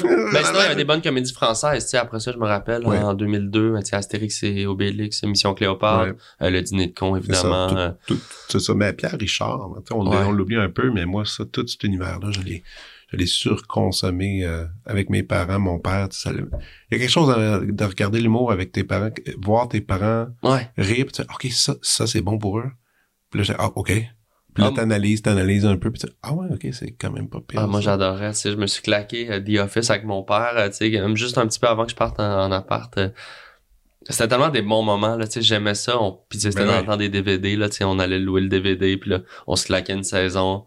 Puis là, je, tu sais, je le regardais rire un peu, puis c'est comme un moment, le fun de rire en famille. Puis pour la même raison qu'on aime rire dans une salle, Ouais. tu sais, un rire en groupe, on dirait que ça, ça cimente un peu le, le, le communautaire, là, tu sais, c'est comme... ça, ben Après ça, t'as un référent commun aussi, tu te sens bien. Parlons de, parlons de ta famille, si tu veux. Ben oui. un instant parce que t'en as, t'en as mentionné puis euh, parce que souvent je vois il y a des fois il y a des petits articles des petits reportages qui sont faits euh, sur toi puis que ça parle là euh, Arnaud vient d'une famille musicale moi ça me fait rire parce que je pense que les gens comprennent pas réellement l'ampleur de ta famille tu sais. Mhm. Euh, moi oui parce que je suis en musique puis je les connais et euh, tu sais même je pense cousin cousine oncle tante tu sais tout le monde Ouais, c'est une grosse famille. c'est une de grosse famille de musiciens qui a été présente. Toi, euh, ton rapport avec ça, bien évidemment, tu as joué de bon. Tu joues de la flûte. euh, C'était-tu pas mal imposé par la famille, la musique? C'était-tu une obligation? C'était juste là? Tu sais. Il y a ton frère aussi qui est musicien. Je pense que tu demanderais ça à n'importe qui, mettons qu'il y a des parents euh, athlètes qui est athlète, ils diraient sûrement, ben, je faisais du sport à trois ans. Puis... Tu sais, à un moment donné, t'es, t'es un enfant, t'es- tu baignes dans un environnement, un milieu, puis... Tu sais, mes parents, ils m'envoyaient au camp musical quand j'étais jeune, puis après ça, ah, il y avait l'école de musique. C'est lequel t'es allé? Euh, à Camac. À Camac. Ouais, Ouais. tu sais, j'étais allé aussi au Paralysé, j'étais allé au, à la Naudière. Euh, mais Camac, ma mère enseignait là. Mm. Donc, euh, disons, les dix premières années de ma vie, j'ai passé deux semaines là. Euh, D'où la flûte à bec très très jeune, tu sais, avant même de Ouais. rentrer au primaire, je jouais de la flûte, là, tu sais, Mhm. à cause de Camac. Euh, ensuite, l'école de Plateau, qui est une école de musique euh, Ah, à vrai Montréal, t'es allé là, c'est vrai. euh, dans le parc La Fontaine. Mais c'est quoi que tu jouais là? Euh, la flûte à bec aussi. Ah oui, il y avait là. OK, parce Ouais. qu'aujourd'hui, je pense que les... les... c'est plus ça, hein. c'est plus ça, c'est symphonique, là. C'est symphonique, puis c'est bien gros viol. Comme le violon. violon, flûte traversière. Bon, ils ont comme un peu- Trompette, Je pense qu'ils ont euh, abandonné. Ouais, c'est ça. Ils ont un peu abandonné. flûte avec. Mais bon. Correct. Euh, mais bref, nous, ouais, à l'époque, c'était flûte à bec. Puis là, ensuite, euh, Joseph-François Perrault, qui est une école aussi de Ouais. concentration musique euh, symphonique, où est-ce que là, j'ai fait la flûte traversière. OK. Qui était juste l'espèce de... Tu sais, De continuité. Ouais, tu sais, j'ai essayé toutes les vents, t'arrives là-bas, pis t'es comme, ah, tu sais, souffle dans la clarinette, ouais, un, dans le hautbois. t'étais-tu un pratiqueux? Non, Non, hein? non, jamais. Ah! Jamais. J'ai essayé, là, j'ai essayé mes gammes, là, ma prof privée disait, pourquoi tu pratiques pas? Mais j'aime pas ça, ça m'intéresse pas, je sais pas quoi Ah, dire. man. Moi, Ben- mes, mes filles en ce moment, c'est ça. Ah mes, deux filles, je leur, je leur impose un peu ça. Mais c'est, tu sais, on- cinq jours semaine, faut que je mette euh, le chronomètre quand ça sonne. Ils font Ah, fini. Puis ils vont ranger leur violon. Puis, euh, puis, tu sais, puis je leur ai expliqué pourquoi. J'ai dit, j'ai dit c'est juste pour le plaisir. Mais ma fille a dit Ouais, mais c'est pas le fun. Mais je fais Ouais, mais c'est pour apprendre quelque chose. Tu vas Ouais. apprendre à lire la musique, tout ça. J'ai dit au secondaire, tu pourras tout abandonner ça. Ça, c'est sûr. tu sais. Toi, il y avait euh, ta mère savait que et ton père savait que tu pratiquais pas vraiment. Oui. Ben, tu sais, surtout à- au secondaire, il y a eu un moment où est-ce que, tu sais, parce qu'au primaire, bon, tu joues, tu joues, puis tu sais, j'avais assez d'oreilles, puis euh, pour, euh, ben oui, c'est le primaire, là, tu sais, tu joues, tu... Ouais. Le secondaire, il, y a des gens, surtout dans mon dans mon groupe, des amis de l'époque qui sont musiciens aujourd'hui, là, Mhm. Hubert Tanguy-Labrosse, que tu Ouais. connais peut-être, qui était Ben oui. mon meilleur ami euh, au secondaire, euh, avec qui j'avais un, groupe. j'y- parlais juste avant de donner. Ah ouais, semblait- ben, il travaille beaucoup avec le camp musical. Ouais, c'est ça. Puis là, je m'en vais enseigner là. Puis là, on Bon. avait des trucs. Et Hubert, euh, j'avais un groupe d'humour musical avec lui qui s'appelait L'étouffe, d'ailleurs. OK. euh, en secondaire 1 et 2.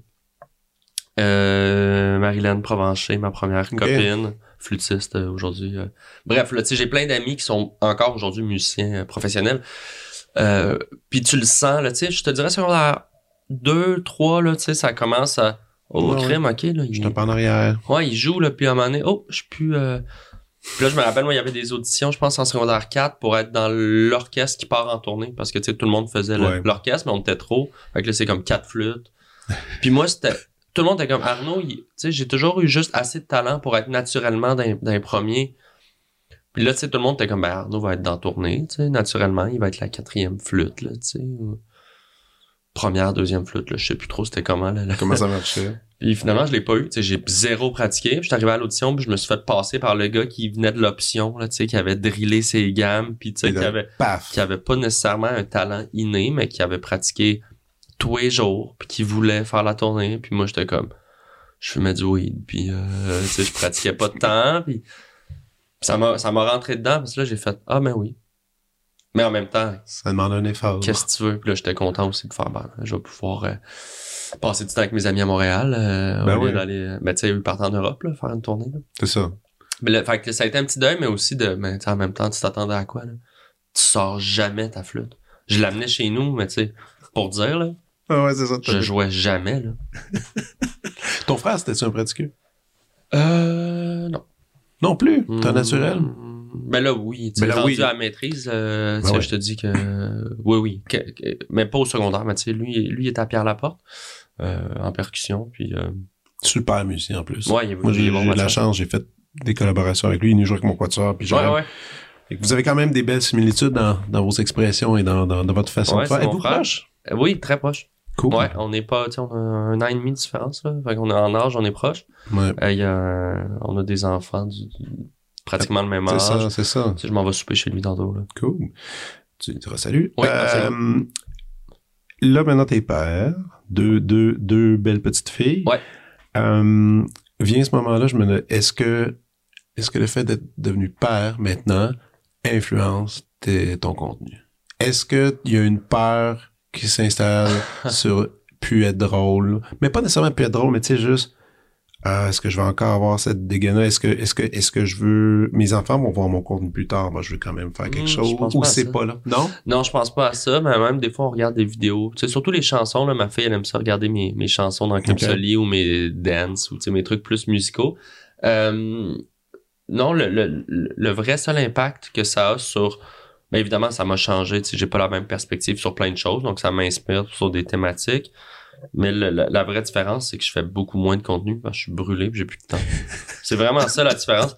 Tu sais, ma, ma liste d'idées de vidéos là, est tellement loadée. Là. Ah je- ouais, man, le, le, le cerveau, il roule à, à 100%. Tes Mais notes, tu, je- tu les, tu les notes dans ton, dans ton calepin que je vois qui est à côté. Ouais, mais dans mon ordi, là, j'ai un folder plein. Puis même, des fois, j'ai des bonnes maquettes de vidéos, mais je suis comme, ah, pour que ça soit drôle, faut vraiment que je le fasse à fond. Fait que, faudrait que je... là. OK. Mais c'est correct. Mais aussi, t'es dans une, une passe où tu as trois ans puis, et quelques... Neuf mois. ouais. neuf mois. Puis il adore pas super bien. Donc, vous êtes dans, vous êtes dans cette euh, période-là. Là. Ah ouais, c'est vraiment honnêtement. euh, moi, ça me frustre encore un peu, mais tu sais, j'assume, tu sais, c'est ça être un parent, mais Mais tu sais, c'est juste... mon cerveau, il va à une vitesse, puis là, je peux plus, tu sais, je peux plus Ouais, ouais. livrer ce que je voudrais livrer. Fait que faut toujours se rappeler de OK. Il n'y a pas une façon de gérer ça, mettons, avoir un assistant, une assistante qui peut comme prendre un paquet de tâches que, que tu n'aurais pas besoin de faire. Ben, ou- je le fais déjà avec l'agence, tu sais, même ma blonde gère mes, mes, mes messages sur mes réseaux sociaux. euh. Là, j'en suis vraiment à la création. Tu sais, puis même des trucs techniques, souvent, maintenant, je fais monter des vidéos, tu sais, j'engage des amis pour faire des trucs. Mais l'essence même, tu sais, quand je fais une vidéo sur TikTok, le bout que je me filme, puis que... Faut que tu le fasses. Faut que je le fasse. c'est ça. C'est même pas que c'est long, hein, c'est juste que j'arrive le soir, quand la vaisselle est faite, ça, là, je plie mon linge, là, je me pars une petite série, que je suis claqué, je suis claqué, là, tu sais. Ben, c'est ça. C'est ça. Puis en Puis plus, je sais comme- que je me réveille à 6 le lendemain, fait que... puis vous dormez moyen en plus en ce moment. Ouais. Et, Puis je suis en tournée aussi, trois shows semaine. Ouais, J'écris une série télé. et vous faites le 5, 10, 15? Vous essayez un peu? Ouh, non. Ben, Laurence aime pas ça quand l'enfant pleure. Fait que... Bon, ben, vous allez encore euh, mal dormir. Euh. ça, regarde. Ah, man, moi, je- quand, quand le micro va être fermé, là, je vais, je vais te convertir au 5, 10, 15. Ah, j'ai fait ça à mes, déjà vendu. j'ai fait ça à mes deux. Ouais. Puis, euh, tu sais, même, euh, j'étais allé contre les, les suggestions euh, scientifiques, là. Au premier mois, ils faisaient leur nuit. Bon. Puis, ils sont pas fuckés. Ils sont Non, tous, sont ils sont tous pas fuckés. corrects. Ils ont, ils ont même Non, une écoute. belle indépendance Non, non. qui se crée parce qu'ils ils trustent. Ah, écoute, moi, t'as pas à me convaincre, hein, mais tu parleras à ma blonde tantôt. Ah ouais. Ah, écoute, il y a du monde qui me disait, qui me jurait, là, qui me disait, ah non, non, non, moi, je ferais jamais ça. Il n'y en a pas question. Puis, un ou deux ans plus tard, il y a des gens qui m'appelaient. Me disaient, peux-tu me leur donner le, com- comment, comment ça se passe? Puis c'est même gens qui disaient jamais, ou pire encore, Ouais.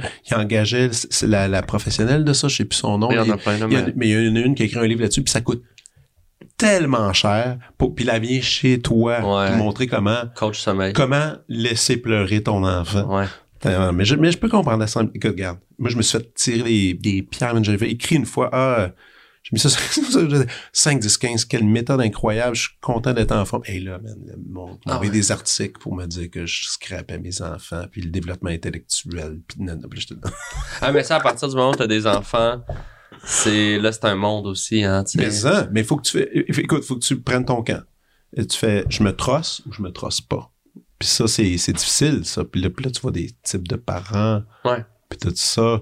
Mais on est à une ère aussi où est-ce qu'il y a une multiplication du blog de, de parentalité. Là. C'est comme devenu vraiment une, une, une identité euh, très, très, euh, très marketée, là, tu sais, la parentalité. Puis je pense que c'est une bonne chose dans une certaine mesure. Nous, nous on suit des, euh, on suit des, des, des, des, des, des- des pédiatres, des, des, des, des, des gens qui, qui donnent des super bons tips sur comme comment euh, comment tu peux élever tes enfants ou en tout cas des, des, des trucs aussi euh, psychologiques de l'enfant parce que tu sais un enfant de 3 ans qui, qui pète une crise euh, quand tu comprends que le cerveau est, est, est en Rendu, développement, ouais. qui Ouais, teste ouais. les limites, que c'est irrationnel, que c'est pas contre toi, ça peut te donner un peu d'air parce que des fois tu es tellement fatigué, tu es tellement dans t'as aucun recul sur la situation, tu te dis ok je suis un mauvais parent, c'est je suis en train de le scraper tout ça, puis là c'est de prendre un petit recul pour faire wow, c'est correct, Oh, oui, oui, oui. correct, il pleure, il va pleurer. Ah oui, puis l'enfant apprend en même temps. C'est ça, l'apprentissage est là, tant, tant que tu... euh, Ben, bref, c'est ouais, mais c'est c'est une belle toujours, c'est toujours, oui, mais ça, c'est une aventure. Puis c'est toujours aussi d'après de regarder qu'est-ce que nos parents ont fait. Ben oui. Est-ce qu'on en, est-ce qu'on s'inspire ou pas? Est-ce que c'était bien? Est-ce que c'était, c'est tout, c'est tout ça. Est-ce que vous, est-ce que vous pensez continuer ou vous allez arrêter Ah, ça? à- moi, je suis vasectomisé. Ah non. Ouais.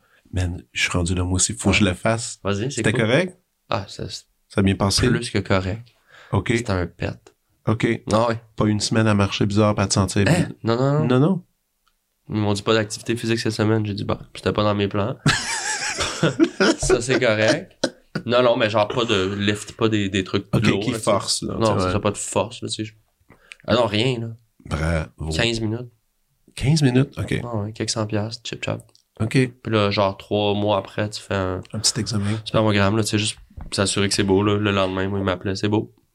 Wow. Vous êtes euh, infertile. là. Bon, ben, je suis rendu. Félicitations, vous êtes infertile. c'est ça qu'ils disent, stérile? Euh, Stérile. Vous êtes, euh, ouais, c'est ça. Quelque chose de même. Ouais, hein? fait que, euh, oui, c'est fini. Ben, deux, c'est en masse. Quand même. Ben, moi, je t'avoue. en tout que- euh, ouais, moi aussi. Moi aussi. On, Ouais. a- on est dans la même équipe, écoute. Yes. Quand même, nos enf- âge? Euh, 8 et 5. En fait, c'est le même euh, rapport de, de différence que, que toi. 8 et 5. Ouais, nous autres, c'est Mm. 3, 3 et presque 1. Donc, euh, ben, en tout cas, C'est ça. c'est c'est similaire, là. Ouais. Tu vois, c'est super, l'écart.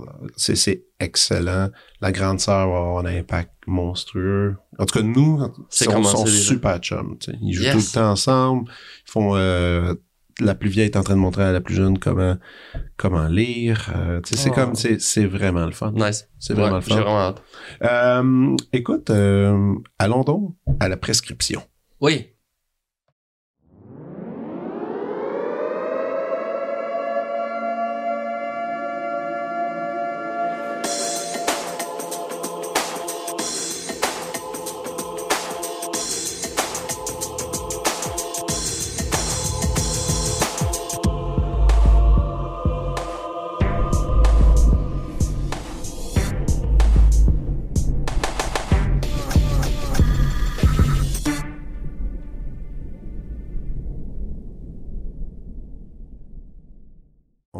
Alors, Arnaud, je t'écoute.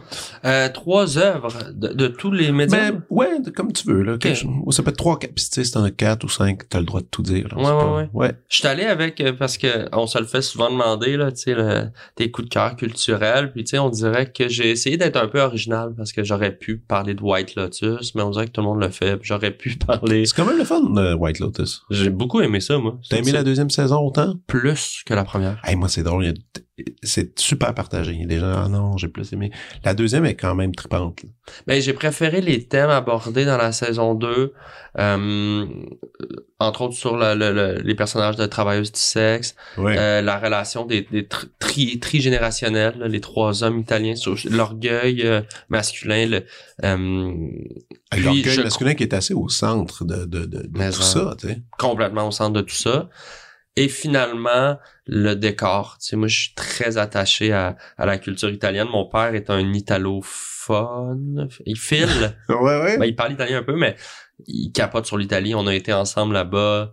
Hey, non, Euh, notre vie, elle se ressemble tellement. Ah ouais, hein? tellement- Mon père, même affaire. Moi, j'ai amené toute la famille. Mon père et ma mère étaient jamais allés. On est allés, on est en famille Wow. avec, avec les filles. C'était comme un des plus beaux voyages. Puis on retourne cet automne. Ma, ma soeur se marie en Italie. Puis Wow. on repart tout en famille. l'Italie, c'est l'endroit que j'ai, j'étais allé le plus souvent en voyage. Ah, man, moi, c'est notre dernier gros voyage pré-pandémique. Là, Toscane? euh, non, c'était vraiment Rome. OK. beaucoup Rome, puis ensuite on a été on s'est promené un petit peu dans les petites villes, on a été à la mais, Pitigliano, où est-ce que Serge Denoncourt a une maison. T'es-tu resté là? À sa maison, oui. Ouais, Toi moi aussi? aussi? C'est drôle? Allé au petit restaurant. Ouais, ouais, la madame toi. qui parle français. C'est extraordinaire, ce coin-là. C'est malade mental. Ah non, c'est fou. C'est les moutons, euh, les vignobles, les, les châteaux, tu sais, c'est juste... Bref, euh, puis euh, Romane, ma fille Roma, voilà. Roma, Mais fait que voilà. c'est sûr que... Ah non, non, il y a Puis la nourriture, euh, la culture, La culture, euh, ah ouais. c'est les églises, là, les, les peintures de... Mais c'est pour ça que dans White Lotus, euh, oui, le décor est super charmant. Moi, j'ai, il y, a un- il y a ce passage-là où est-ce qu'ils vont visiter les lieux de tournage du parrain. c'est tellement Ça- méta, c'est Je, trouve ça extraordinaire. C'est vraiment cool. C'est, vraiment, en tout cas, White Lotus, c'est fun, mais c'est pas une Mais ce suggestion. pas ma suggestion excellente, cette excellente série. Euh, ma, ma première suggestion, c'est une bande dessinée qui s'appelle Le Monde sans fin, parue en 2021. OK. C'est Jean-Marc Jankovici, qui est un euh, spécialiste du climat, euh, un gars qui donne des conférences euh, sur l'énergie, sur le développement durable, tout ça. Et Christophe Blain, qui est un BDiste qui fait beaucoup de la BD documentaire, de ce que j'ai compris. Donc, c'est un ouvrage commun. Ça parle euh, de l'avenir du monde euh, et des énergies. Euh, il, il déboulonne un peu certains mythes par rapport à qu'est-ce qu'une énergie propre, verte, durable. Euh, ça parle évidemment de décroissance. C'est assez alarmant parce que c'est un thème qui est, qui est dur, là, parce qu'il qu'il nous met un petit peu dans notre face là, le, le, le- rythme indécent à laquelle l'univers consomme en ce moment. Je, je vais dire la Terre, l'univers, c'est Mhm. d'autres choses. C'est extrêmement bien vulgarisé là, OK. pour les gens qui aiment apprendre, mais qui ont pas nécessairement le, euh, un cerveau euh, très en forme comme moi, hein, ou qui ont des enfants, ou qui ont juste envie de traverser euh, cet ouvrage-là rapidement. C'est 192 pages, OK. mais ça se lit comme ça parce que c'est super bien vulgarisé. C'est euh, c'est dur, mais en même temps, c'est plein de solutions, c'est positif. C'est pas un livre qui euh, te paralyse dans la peur et l'éco-anxiété. Je trouve que c'est un livre qui est inspirant et qui devrait être, euh, à mon avis, euh, obligatoire là, au programme parce que c'est c'est extrêmement euh, bien synthétisé. euh, des concepts super compliqués de de- d'utilisation énergétique, Ah ouais. euh, d'empreinte. Il, il décompose un petit peu toutes les formes d'énergie sur la planète. Euh, il y a beaucoup, beaucoup d'exemples aussi de projections, beaucoup de tableaux, mais c'est fait avec de l'humour, euh, même un peu de légèreté malgré tout. Donc, le- Ok. un- le, monde sans fin, moi vraiment un coup de cœur. euh, OK. euh, ça- Jamais entendu. Jamais c'est c'est un gros, gros succès. Ben, en tout cas, de ce que j'ai lu en ligne, les gens qui, qui tombent sur ce livre-là, euh, puis tu sais, ça fait preacher un peu. là. Mais mais il y a vraiment quelque chose d'important, je pense, dans, dans un livre comme ça. Ça déboulonne un paquet de mythes aussi par rapport au climat. Euh, une œuvre musicale, je- il y a plein de, de trucs récents qui me tentaient, mais j'ai choisi une œuvre qui fête ses 300 ans cette année, euh, Le clavier bien tempéré. Euh, Une œuvre légère comme tout. Mais, Mais c'est beau. mais parce qu'en plus, ma mère elle, elle donnait trois euh, spectacles Ah oui, spéciaux à ce sujet. Je je suis allé. T'es allé les voir? euh, juste un, en fait. Là. ouais. Il y avait une conférence, puis deux. Elle faisait l'entièreté de l'œuvre. euh, Ça, c'est pré- la préparation de ça. Je veux dire, c'est comme en fait, c'est comme une vie parce qu'il faut que tu montes ça à petite dose. Tu peux pas juste comme ben là, elle- ah oui, elle s'est plongée à fond la caisse là, Ben, ma elle mère, elle joue présenté. du bac depuis, euh, tu sais, elle a 60... Quel âge elle a, ma mère? 65? Puis elle joue depuis qu'elle a peut-être, euh, Oui, elle a 65, c'est vrai. ça, 15 ans. Fait que, ça fait euh, 50 ans qu'elle joue du bac, là. Euh, mais, euh, C'est comme respirer, là. ouais, ouais. Donc, c'est 24 préludes et fugues, et- fugues, Oui. dis-je. Ceux qui connaissent pas le clavier bien tempéré, je crois que c'est une œuvre qui mérite la peine d'y, d'y Ouais. sais, C'est, de la grande musique. C'est, c'est savant et à la fois très, euh, très léger. Ben, je vais, pas, léger, c'est peut-être pas le bon mot, mais très digeste. Mais oui, déjà, c'est le bon mot parce que si t'es pas quelqu'un qui est un théoricien, tout ça, tu peux amplement apprécier toute cette musique-là.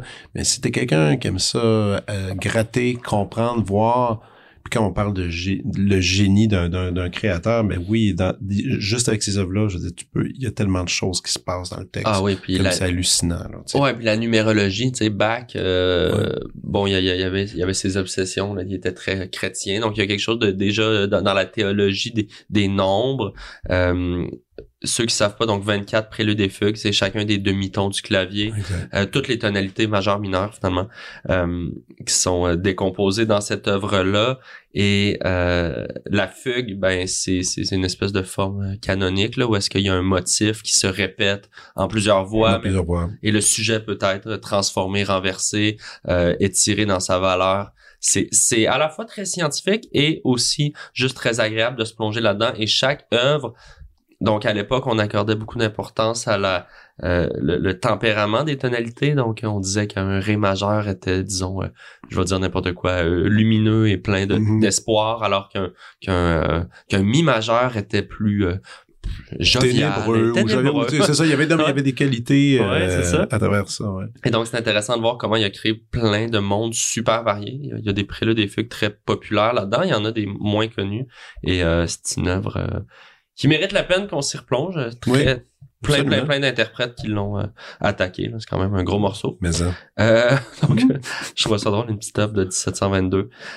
Et euh, une humoriste, je vais dire, pour euh, c'est quand même mon milieu. Là. Moi, je suis- je suis quelqu'un qui est assez... euh, je suis bon public, là, mais je commence à être difficile à, à, à surprendre là, tu sais, en humour parce que Ouais, j'en consomme beaucoup. Toi aussi, je pense que t'en consommes énormément. euh, trop, mais ouais. Trop, c'est un problème. Ouais, ben ou- oui, parce que la surprise devient un peu plus difficile. Je connais des recettes, euh, puis il faut que tu laisses place à l'interprétation. Puis des fois, j'ai, c'est rendu que des fois j'ai un peu de difficulté là. C'est qui donc tes, coups de cœur, mettons, de l'année? Je, je vais les noter. Mais moi- moi, j'ai vu sur ton papier qui, qui t'allait annoncer. ah ouais? Puis elle vient au podcast dans trois semaines. Ah cool, ok. Puis elle, c'est mon coup de cœur de l'année aussi. Ah, let's go. Ben, donc, c'est Suzy. Bouchard, on va la. Oui, on va la nommer. Euh, c'est c'est une amie d'impro de, de longue date Ah qui, oui? qui s'est trempée en humour euh, sur le tard, un peu comme moi. Ouais. Elle est avocate euh, de profession, elle est euh, titulaire d'un barreau et toujours dans l'ordre, je crois. Ouais. Elle était au terminal hier, puis euh, je suis allé la voir il y a deux semaines au bordel. Ouais. Parce qu'elle a roulé son, son, son, son hein. C'est débile. C'est la honte des hommes, là, ce, ce, Ah. ce, ce segment-là. La, la, honte des hommes, puis la... Protéger la honte des hommes. Protéger la honte des hommes, mais celle, de- celle de son père particulièrement. Ah ouais, c'est bon. vraiment... Mais tout est bon. Tout est bon. Elle a vraiment... Elle, elle a, une signature d'un ton, c'est différent. C'est... C'est vraiment très, très, très, très bon, à, à- à mon sens. Ah, Puis j'en vois de l'humour, puis tu sais, je veux dire, des, des bons humoristes au Québec, on n'en manque pas. Là, tu sais, je pourrais vous dire Mhm. d'aller voir euh, tel, tel, tel, tel, tel show. Euh, mais j'avais envie de mettre un peu le projecteur sur euh, sur cet artiste-là parce que euh, elle commence là entre guillemets en humour. Ça fait pas longtemps qu'elle fait ça, puis euh, elle présente son art euh, de manière sporadique au bordel et au terminal, puis elle a sûrement des projets de d'aller euh, D'ailleurs, mais en tout cas, je vais y en parler parce que je me disais, c'est vraiment du matériel ultra solide.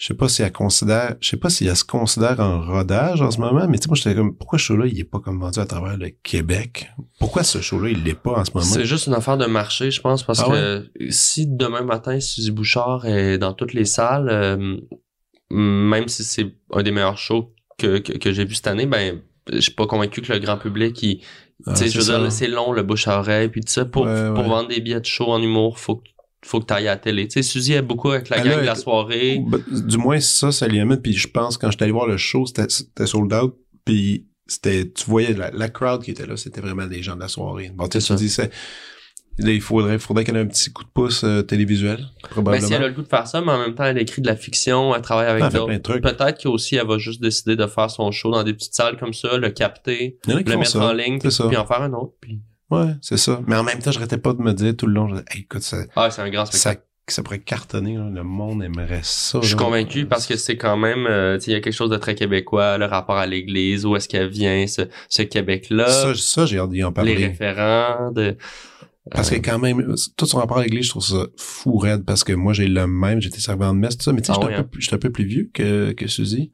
Alors, je me disais, c'est quand même curieux qu'elle a, que ça a tenu le bout encore dans sa famille. En tout cas, j'ai plein, j'ai Ouais. mille une questions pour elle, mais bref, oui. Garde-les pour elle, mais Suzy Ouais. Bouchard, pitchez-vous là-dessus, euh, Ouais. pas, euh, c'est ça, c'est, c'est, c'est, Sur euh, Instagram, si on veut savoir ses dates, parce que à un certain moment, j'y avais même écrit, je veux être au courant de tout ça. Ton site a dit, non, non, non, a dit, Instagram, suis-moi là-dessus, tout est annoncé. Ben, abonnez-vous, tout simplement, à la page de Bouchard. Bouchard. Puis, euh, puis ben voilà, c'est, trois œuvres Mais euh, pas que je suis déçu ta liste, c'est une excellente liste. Par contre, j'aurais aimé ça euh, avoir tes hints sur euh, l'art visuel en ce moment. Ah, l'art visuel. Ok, je vais vous nommer des artistes que j'adore euh, à suivre, ne serait-ce que sur votre Instagram. Ouais. Je vais y aller avec euh, des femmes.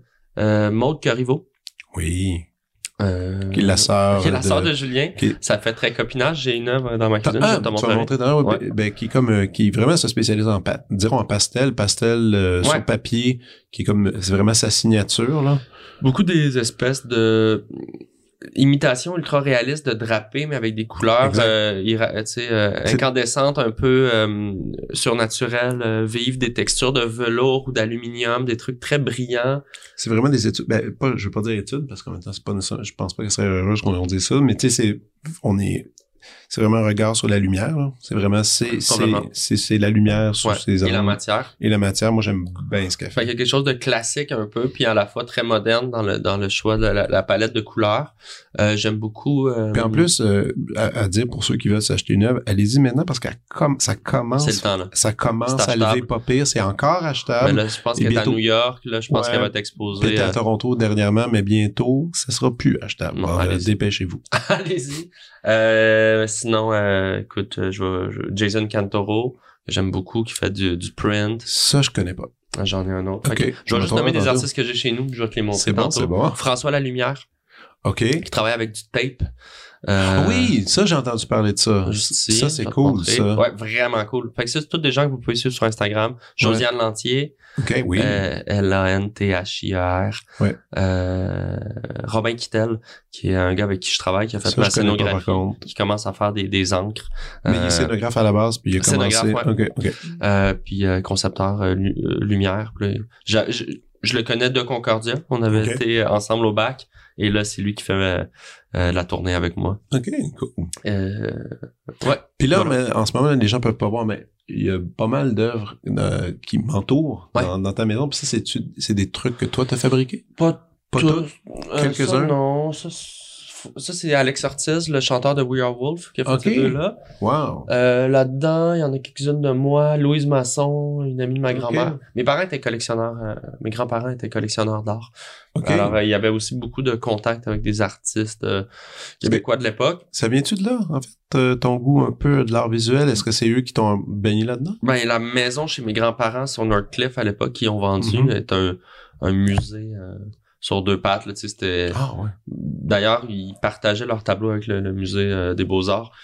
Euh, C'est quoi, c'est, est-ce que c'est parce que eux, à l'époque, ben, ils étaient collectionneurs, mais ils achetaient quand les, quand les artistes étaient jeunes, moins connus, puis là, ils ramassaient ça. un McEwen, un, McEwen. un Sullivan, un- des, des gens, un petit Ah, peu la wow. gang du, des, du refus global. C'est vraiment ces années-là où est-ce que l'abstraction commence à être euh, au, au cœur de Du Québec, disons du, du- oui des, des grands mouvements québécois mais et pas du tout dans un marché. Donc eux achetaient à l'époque une, une Pour toile rien, euh, ben, Ben, rien, mais c'était c'était cher à l'époque pour eux. Je me rappelle que ma mère disait ah mes parents ont acheté une toile quelques cent dollars tu sais mais on est dans les années 60 ouais, ouais, ouais, puis tu sais à l'époque tu dis bon ben on va mettre euh, Mais, on va mettre le, le, le, le budget mensuel sur une œuvre mais parce qu'ils croyaient en, en ça. Puis c'était pas nécessairement dans le but de les revendre même si euh, Ils en ont vendu Ils ont fait beaucoup d'argent. Ouais, moi, ma grand-mère, des fois, euh, fait- elle suit des enchères, là, des Sotheby's puis des trucs. Ah ouais, à euh, regarder des trucs euh, comme ça. Puis elle comme, ah, ben, j'ai vendu une toile, euh, quelques cent mille, mais oui.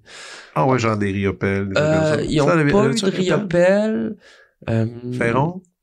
Peut-être du, peut-être Marcel Ferron. Ouais. Une sculpture de Marcel Ferron, peut-être? Puis, ben, Sullivan, en plus, euh, il va y avoir une espèce, pas une rétrospective, mais euh, cet automne, il y a une, une nouvelle expo pour ses 100 ans. Ok. En ce moment, et Ouais. dans son atelier, en train de, Ouais, de faire fou, hein. 100 ans. Ouais, c'est malin. C'est des grosses, des grosses, des grosses pièces, Ouais, j'ai fait, là, tu sais, c'est fou. Peut-être, une- je pense qu'il y avait une petite toile de, une aquarelle de Turner. En tout cas, il y avait des certains euh, trucs. Ah.